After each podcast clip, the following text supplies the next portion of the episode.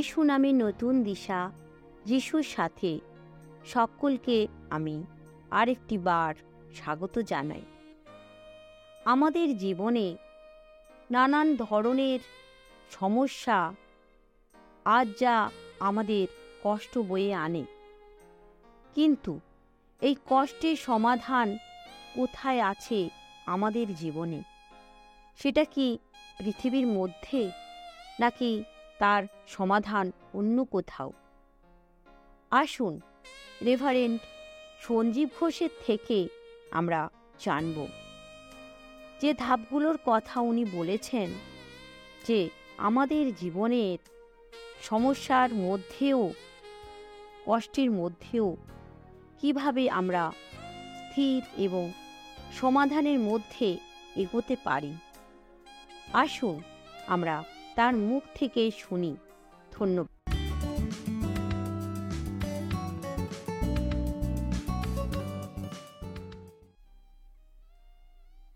প্রভু যিশু নামে নতুন ভোরের সন্ধানে সকলকে স্বাগত জানাই। মহান পিতা, তার পবিত্র পুত্র যিশুকে এই ধরনীতে দান করেছিলেন, যাতে তার পবিত্র রক্তে এই ধরনের প্রতিটা মানুষ তাদের পাপের জীবনযাত্রা থেকে পরিত্রাণ পায়। পাপের বেতন মৃত্যু, আর তা অনিবার্য। তাই প্রভু যিশু আমাদের সমস্ত পাপ বহন করেছেন ক্রুশের মধ্য দিয়ে।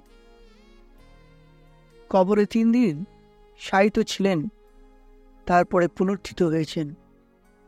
কারণ তার এই বলিদান এবং পুনরুত্থান জীবন আমাদের জীবনকে এক নতুন প্রত্যাশায় নিয়ে আসে।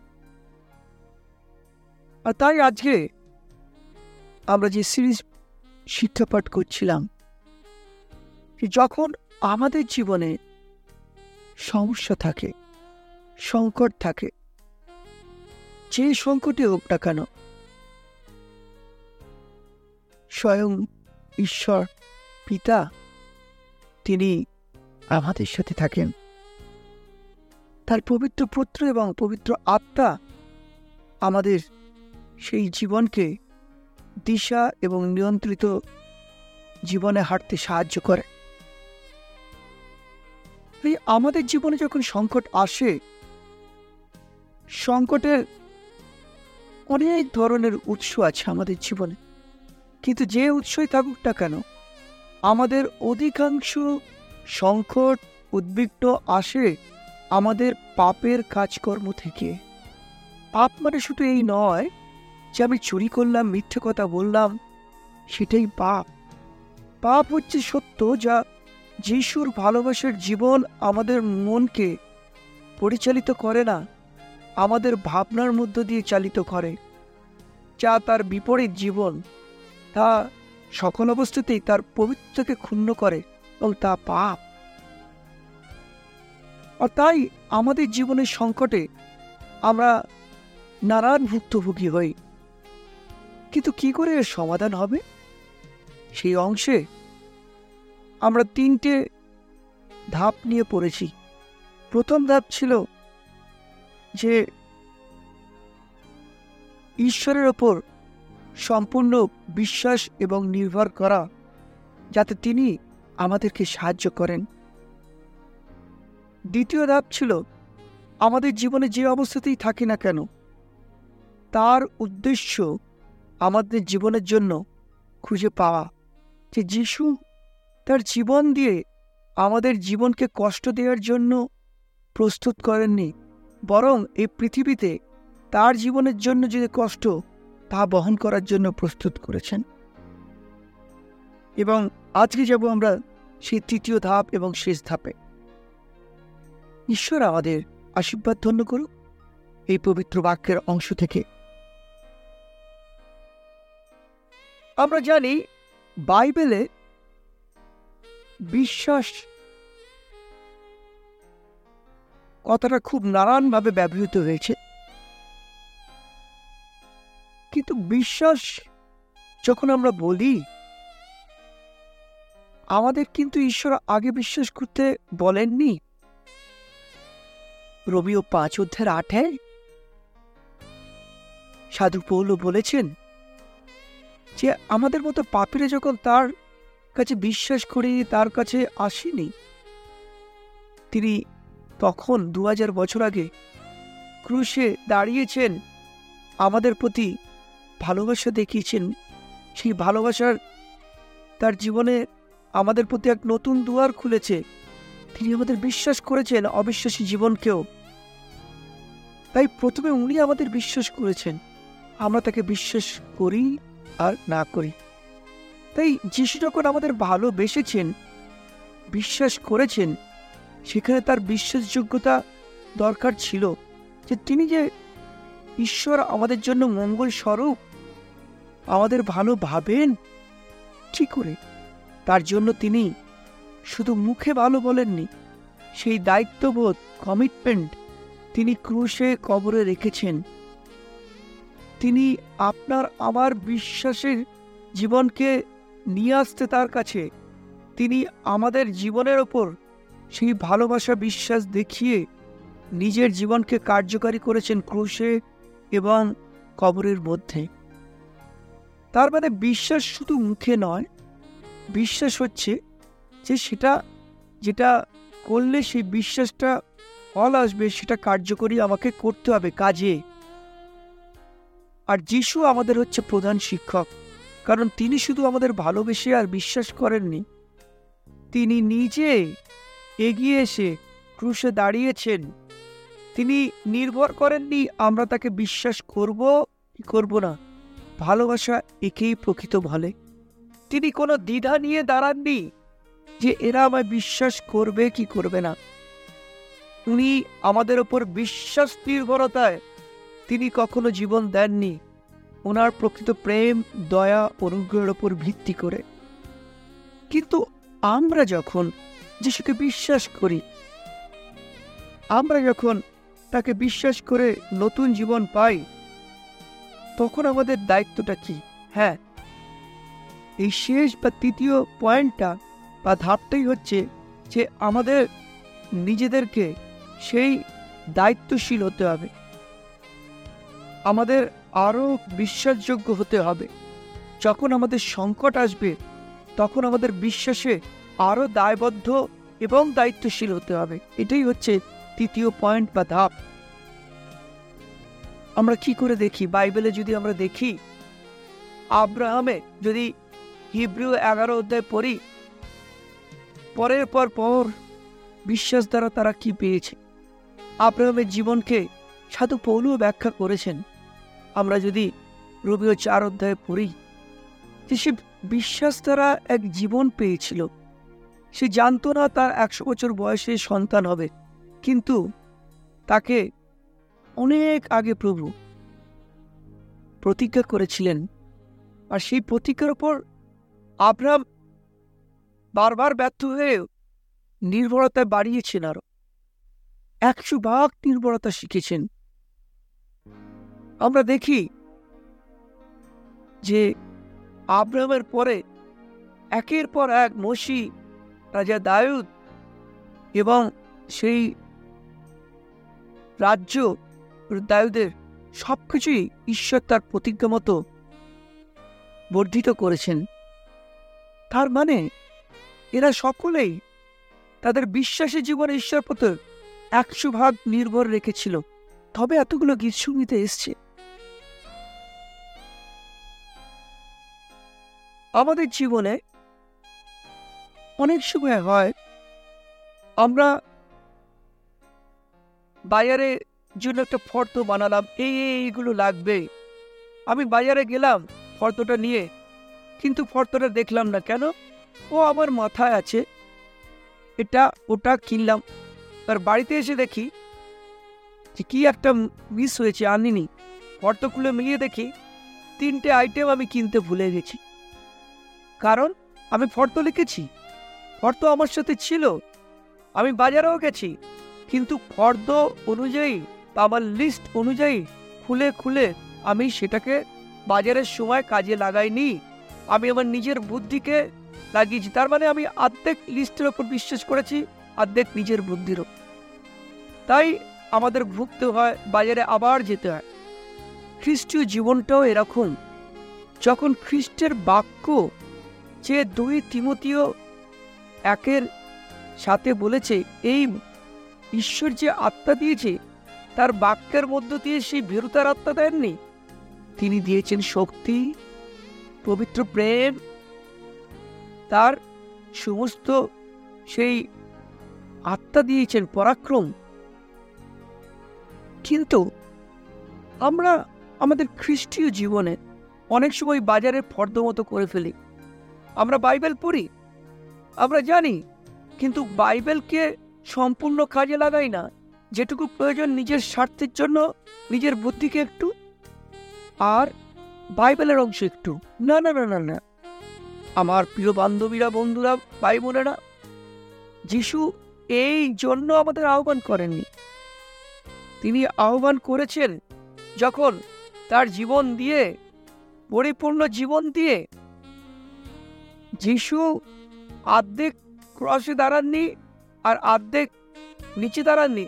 তিনি দুটো হাত দিয়েছেন ক্রুশে আর দুটো পা মাটিতে ছিল না। দুটো হাত পাই ক্রুশের মধ্যে ঝোলানো ছিল মাটি থেকে উচ্চতায়। খ্রিস্টীয় বাধ্যতায় তিনি একশো ভাগ নির্মাণ নির্ভর করেছেন।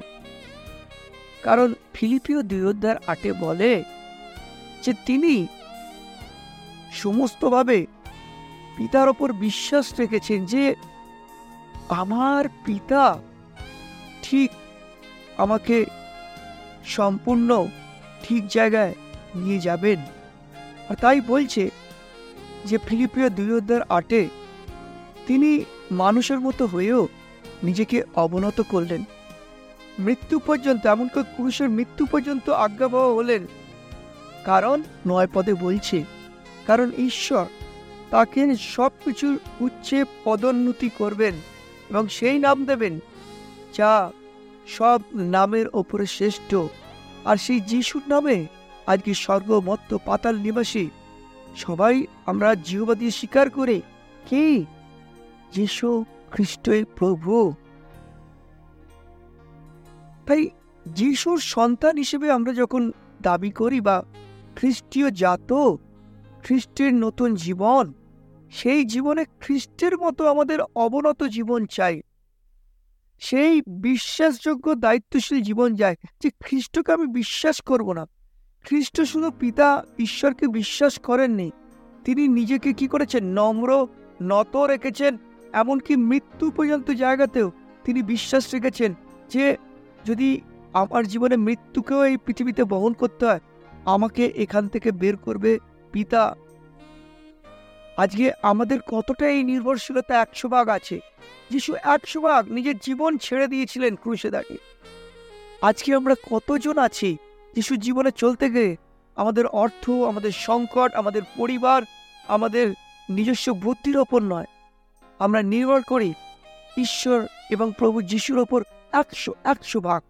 যেখানে যদি আমাদের মৃত্যু আসে, আমাদের যদি জীবনে সব চলেও যায়, তারপরেও আমরা বিশ্বাস রাখব কারণ যিশু সেই ক্রুশের মতো জায়গাতেও কখনো নিজেকে উচ্চিত করেননি। তিনি বিশ্বাস রেখেছিলেন, পিতা তাকে সেই উচ্চতায় আনবেন। আজকে আপনি, আমি কোন জীবনে বসবাস করি? আমরা কি একশো ভাগ নির্ভর করি? বিশ্বাস মুখে হয় না। বিশ্বাস বাক্যে পরে নিজের বুদ্ধি লাগিয়ে নয়, শুধু বাক্যের নির্ভরতায় চলতে হবে। তা বলে এই নয় যিশু আমাদের অন্ধ চোখ বুঝে হাঁটতে বলেছেন অন্ধকারের মধ্যে। তিনি তার বাক্যের মধ্য দিয়ে, তার শৃঙ্খলায়, তার প্রতি বিশ্বাসে হাঁটতে বলেছেন। কেমন? যেমন তেইশে চার গীত সংহিতাতে বলেছেন দায়ুদ যদি মৃত্যুর উপত্যকা ছায়ার অন্ধকারের মধ্য দিয়ে হেঁটে যাই, তার মানে তিনি সেই বিশ্বাস মুখে নয়, তার জীবনেও দেখেছেন তবে তার অভিজ্ঞতা সাক্ষ্য বেরিয়ে এসছে। আমি ভীত হব না, কারণ সদাপ্রভু আমার সাথে রয়েছেন। আমাদের জীবনে প্রতিটা সংকটের মুহূর্তে কতটা আমরা নিশ্চিত করি যে যিশু আমাদের ইম্যানুয়েল ঈশ্বর সদা সহিত আমাদের সাথে রয়েছেন। কতটা একশো ভাগ নির্ভর করি, হতে পারে আপনার জীবনে সেটা অনেক কিছু আপনার ইচ্ছেতে আসবে না। আপনি চান আপনার পরিবারে আর্থিক একটা কাজ ব্যাংকে কিছু স্যাংশন হয়ে যাক, হলো না। আপনি চান আপনার ছেলের একটা ভালো চাকরি হোক, সেটা হলো না। এই কোম্পানিতেই হোক, হলো না। আপনি হয়তো এ চান, আপনার ডান পাটা তুলতে পাচ্ছেন না। আজকে পাঁচ বছর হয়ে গেছে, প্রার্থনা করছেন, সারছেন না। তারপরেও আমি ঈশ্বরের ইচ্ছের কাছে আমি নামাও ঈশ্বর যদি আটত্রিশ বছরের পঙ্গুকে দাঁড় করাতে পারেন জন্ম অন্ধতে চোখ দিতে পারেন। বারো বছর ধরে রক্তক্ষরী নারীকে রক্ত বন্ধ করতে পারেন। উনি কি পারেন না আপনাকে এই সংকট থেকে মুক্ত করতে? পারেন পারেন পারেন। কিন্তু আমরা কতটা যিশুর মতো সেই কঠিন অবস্থাতে ক্রুশে অবনত বিশ্বাস তার প্রতি সমর্পিত জীবনে চলি। তাই তো সেই গীত সংহিতা ছাপ্পান্ন তিনে বলেছে, যখন আমি ভয় করব, তখন আমি প্রভুতে নির্ভর করব। আর তাই মতিলিখিত এগারো অধ্যায় আঠাশ উনত্রিশে যিশু বলেছেন, হে আমার ভারাক্রান্ত সন্তানেরা, এসো আমার কাছে। এসো আমার কাছে। আমি তোমাদের সেই ভার নেব। তোমরা ক্লান্ত, তোমাদের উদ্বিগ্ন সংকটের জীবনে তোমরা এ বইতে পারো না, তোমরা আমায় দাও। আমি আমার ভালোবাসার জীবনটা তোমাদের দিই। দয়ার জোয়ালটা দিই শান্তি সান্ত্বনার জোয়ালটা দিই তা তোমরা বহন করতে আরাম করে পারবে। কিন্তু আমরা কি প্রত্যেকে সেই যিশুর ভালোবাসার জোয়াল কাঁধে নিতে প্রস্তুত আজকে? প্রভু, যে অবস্থাতেই থাকি প্রভু, তুমি আমাদের সাথে রয়েছ। তুমি মুখ ফেরাও না, তোমার চোখ ফেরাও না। তাই আমাদের প্রতিটা সংকটের মুহূর্তে জানবেন, আবার বলছি, আমাদের প্রতিটি সংকটের মুহূর্তে আমাদের এক সুযোগ। ঈশ্বরকে জানার, তার অনুগ্রহকে চেনার। আপনার জীবনে যখন সংকট আসে, আপনি কি উদ্বিগ্নের দিকে ছোটেন? না, এটাকে গ্রহণ করেন এইভাবে যে, না, আমার দায়িত্ব। আমার দায়বদ্ধতা খ্রিস্টকে জানা আরও বেশি, এই দুর্যোগের মধ্যেও আমি তাকে প্রার্থনা করব, তাকে বাক্য পড়ব তারপর একশো বাক নির্ভর করব। কারণ? কারণ ক্রুশে তিনি অবনত হয়েছেন, মৃত্যুতেও তিনি মৃত্যু থেকে বেরোতে চাননি। আর আজকে আমাদের মৃত্যু নয়, আজকে আমাদের জীবনে পারিপার্শ্বিক নানান সংকট আমাদের কি করে মৃত্যুর থেকেও বড় ভীত করে? আমাদের জীবনকে খ্রিস্টের থেকে সরিয়ে নেয়, তার উপর নির্ভরতাকে সরিয়ে নেয়, তার প্রতি বিশ্বাস মুখে আসে, হৃদয়ে থাকে না নির্ভরতা। তাই আমাদের মুখ এবং হৃদয় দুটো কার্যকরী করবে আজ যিশুর মতো যেমন ক্রুশে করেছিল, যাতে আমরা পূর্ণ বিশ্বাস করতে পারি। আমি সেই আপনাদের এই সিরিজে বলেছিলাম, সেই দাম্পত্য জীবন তম এবং জুলির কথা। যে তন তার কাজের চাপের জন্য বউকে স্ত্রীকে সময় দিতে পারতো না সন্তানকে। এবার তমকে যদি বলা হয় তম তুমি জবটা ছেড়ে দিয়ে তুমি বউয়ের সাথে থাকো, এটা কি বাস্তব? সংসার চলবে কি করে? এই যিশু আমাদের চোখ বুঝে চলতে বলেন না। কিন্তু আবার বাইবেলে থেকে চোখ সরিয়েও চলতে বলেন না। তিনি চান পৃথিবীর দিকে চোখে নয়, ভয় সংকটের দিকে নয়, তার বাক্যের দিকে চোখ, তার আত্মার দিকে নিয়ন্ত্রণ এবং প্রভু যিশুর দিকে আমাদের মনের সম্পূর্ণ নির্ভরতা যাতে থাকে। আর তাই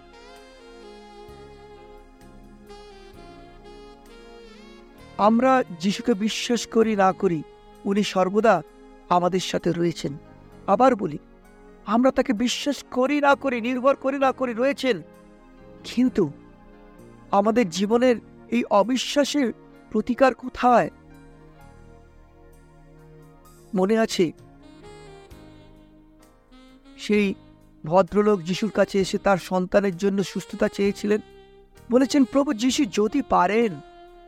যিশু বলছেন, যদি পারেন বলতে তখন বলেছেন, প্রভু আমার অবিশ্বাসের, দয়া করো ক্ষমা করো ঈশ্বর যেন আমাদের সেই দায়িত্ব, তার প্রতি বিশ্বাসী এবং দায়বদ্ধতায় আরও প্রস্তুত করেন। যখন আমাদের জীবনে সংকট আসবে, আমরা যেন তাকে পূর্ণ নির্ভর করি। তাহলে আজকে শেষে আমাদের কি প্রশ্ন দাঁড়াল? একটাই বড় প্রশ্ন, আমরা যিশুকে বিশ্বাস করি, কি করি না? এর মাঝে কোনো অবস্থান হয় না।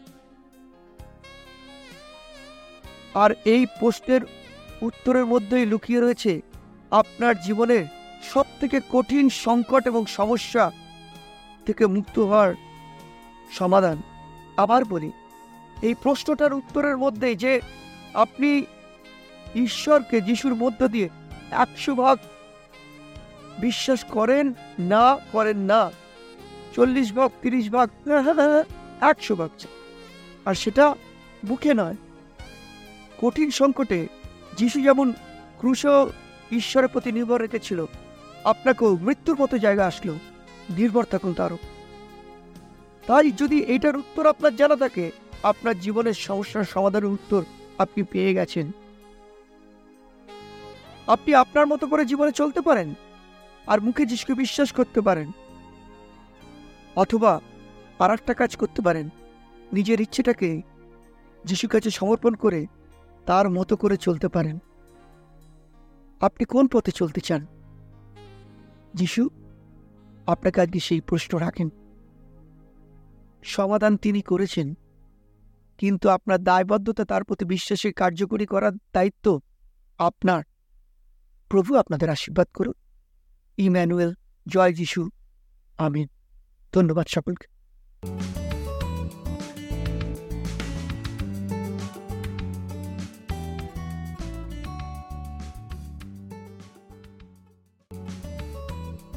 আজকে আমরা শুনলাম যে আমাদের এই পৃথিবীতে নানান কষ্ট, দুঃখ, বেদনার মাঝে যিশু সমস্তভাবে আমাদের সাথে আছেন।